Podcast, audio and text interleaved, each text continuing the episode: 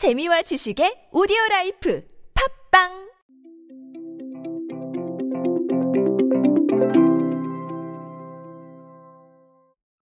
흔히들 스마트폰을 손안의 세상이라고 이야기를 합니다. 그만큼 스마트폰 안에서 할 수 있는 업무들 그리고 생활 관련된 이야기들이 정말로 많아졌습니다.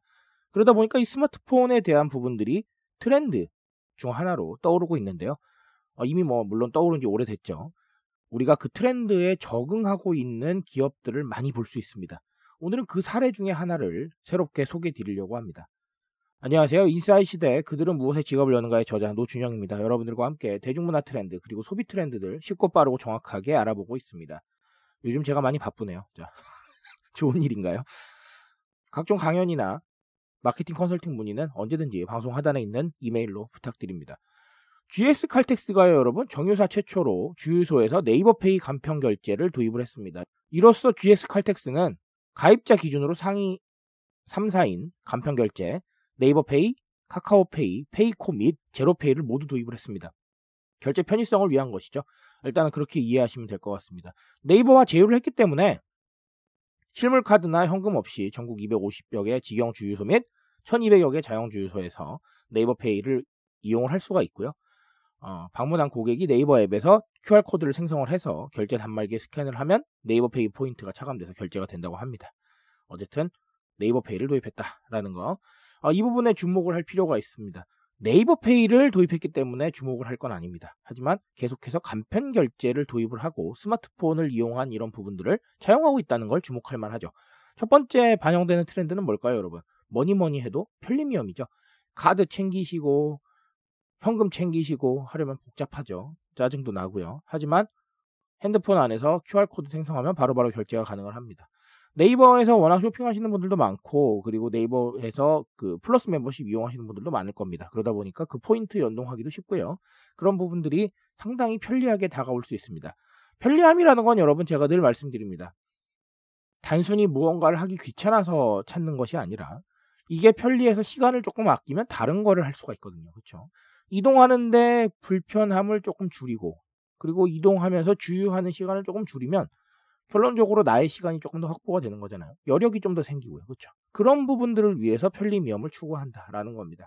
이 편리미엄이라는 가치는 지금 우리 사회 전반에 걸쳐서 퍼지고 있습니다. 집에서는 각종 가사 노동을 줄여주는 제품들이 인기를 얻고 있고요. 집 밖에서는 이렇게 페이라던가 아니면 스마트폰을 활용한 어플들이 많이 활용되고 있죠. 그런 부분들을 봤을 때 편리함의 부분은 계속해서 늘어나고 있다. 그래서 이 편리함이 이렇게 퍼질수록 늘어나는 건 뭐다? 바로 일 인칭 자, 나의 시간이다 라는 거. 이 부분에 주목하실 필요가 있습니다. 일 인칭 자에 대한 관심은 점점 높아지고 있죠. 일 인 가구도 많아지고 있고 또 소비의 중심도 다 내가 되고 있습니다. 그러니 편리미엄은 어떨까요? 앞으로도 더 각광받는 개념이 되겠죠. 그런 부분들 주목하셔야 될 것 같습니다. 또 다른 하나는 스마트폰 최적화할 것 같습니다. 우리 모바일 최적화라고 얘기를 하면 좋겠죠. 제가 강연 나가서 항상 드리는 말씀이 있습니다. 제가 아이티 회사 직원도 아니고 모바일 개발자도 아니지만 하지만 우리는 모두 모바일 최적화를 노려야 된다라는 거. 왜 그럴까요? 에스엔에스에 접속하는 사람들 거의 대부분이 모바일로 보실 겁니다. 그리고 우리 뭐 스낵컬처라던가 유튜브 영상도 물론 뭐 집에서 크게 보시는 분들도 계시겠지만 이동하시면서 모바일 환경으로 접속하시는 분들 상당히 많을 거라고 생각을 합니다. 왜냐하면 우리가 모바일 환경에서 많은 것들을 처리를 하고 있고 모바일 환경에서 컨텐츠 소비를 상당히 많이 하고 있기 때문이에요. 그러다 보니까 모바일 최적화가 되지 않으면 이미 아닌 거예요. 내 기기 안에서 최적화가 되어 있어야 또 보고 싶은 거고요. 내 기기 안에서 최적화가 되어 있어야 자꾸 찾고 싶은 겁니다. 그래야 이용을 하게 되고 플랫폼 안에 머물게 되는 것이죠.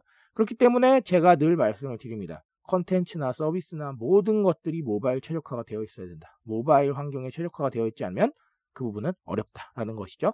지금 지에스 칼텍스가 네이버페이를 도입을 하고 카카오페이를 도입을 하고 또 페이코를 도입을 하는 것도 저는 모바일 최적화의 일원이라고 생각을 합니다. 어쨌든 지에스 칼텍스에서 제공하는 서비스 자체를 모바일 최적화하기는 쉽지 않잖아요. 그렇죠? 이 정유라는 서비스를 모바일에 어떻게 최적화하겠어요? 그러니까 정유에 관련된 서비스들을 다 모바일 최적화를 시키면서 사람들의 편의성을 증대시키고 있는 것이죠. 그래서 뭐 이건 너무나 당연한 얘기지만 앞으로의 서비스나 뭐 컨텐츠들은 다 모바일 최적화 될 겁니다. 무슨 말인지 아시죠? 이거는 모바일의 환경을 벗어나게 된다면 쉽지 않을 것이다. 그리고 모바일 기반으로 할 수 없는 부분들도 모바일 최적화 포인트를 찾아야 된다라는 겁니다. 왜냐하면 우리가 홍보를 모바일 안에서 해야 되잖아요. 그렇죠? 그런 부분들을 생각을 하셔야 된다. 오늘은 이 이슈 가지고 그 두 가지를 생각을 해보시면 좋겠습니다. 뭡니까? 첫 번째는 편리미엄, 앞으로도 계속해서 퍼져갈 것이다 라는 거. 두 번째는 뭡니까? 모바일 최적화. 우리가 모바일 최적화할 수 있으면 가장 좋지만 우리의 서비스나 컨텐츠가 모바일 최적화가 되어 있지 않을 때는 우리와 관련된 서비스들을 모바일 최적화시키고, 또 그것도 안 될 때는 홍보를 모바일 최적화시켜라. 즉 무슨 하나의 요소라도 모바일에 최적화된 부분이 있어야 된다라는 거. 이 부분을 주목을 하셨으면 좋겠습니다. 무슨 말인지 아시겠죠? 오늘은 그렇게 두 부분 생각해 보시기 바랍니다. 트렌드에 대한 이야기 언제나 저와 함께 하십시오. 제가 여러분들 트렌드에 빠삭한 인싸로 만들어드리고 있으니까 이 지식들을 활용하시면 분명 도움이 되실 거라고 생각을 합니다. 그 지식들 위해서 저는 오늘도 내일도 노력하겠습니다. 오늘도 트렌드 인싸 되십시오. 감사합니다.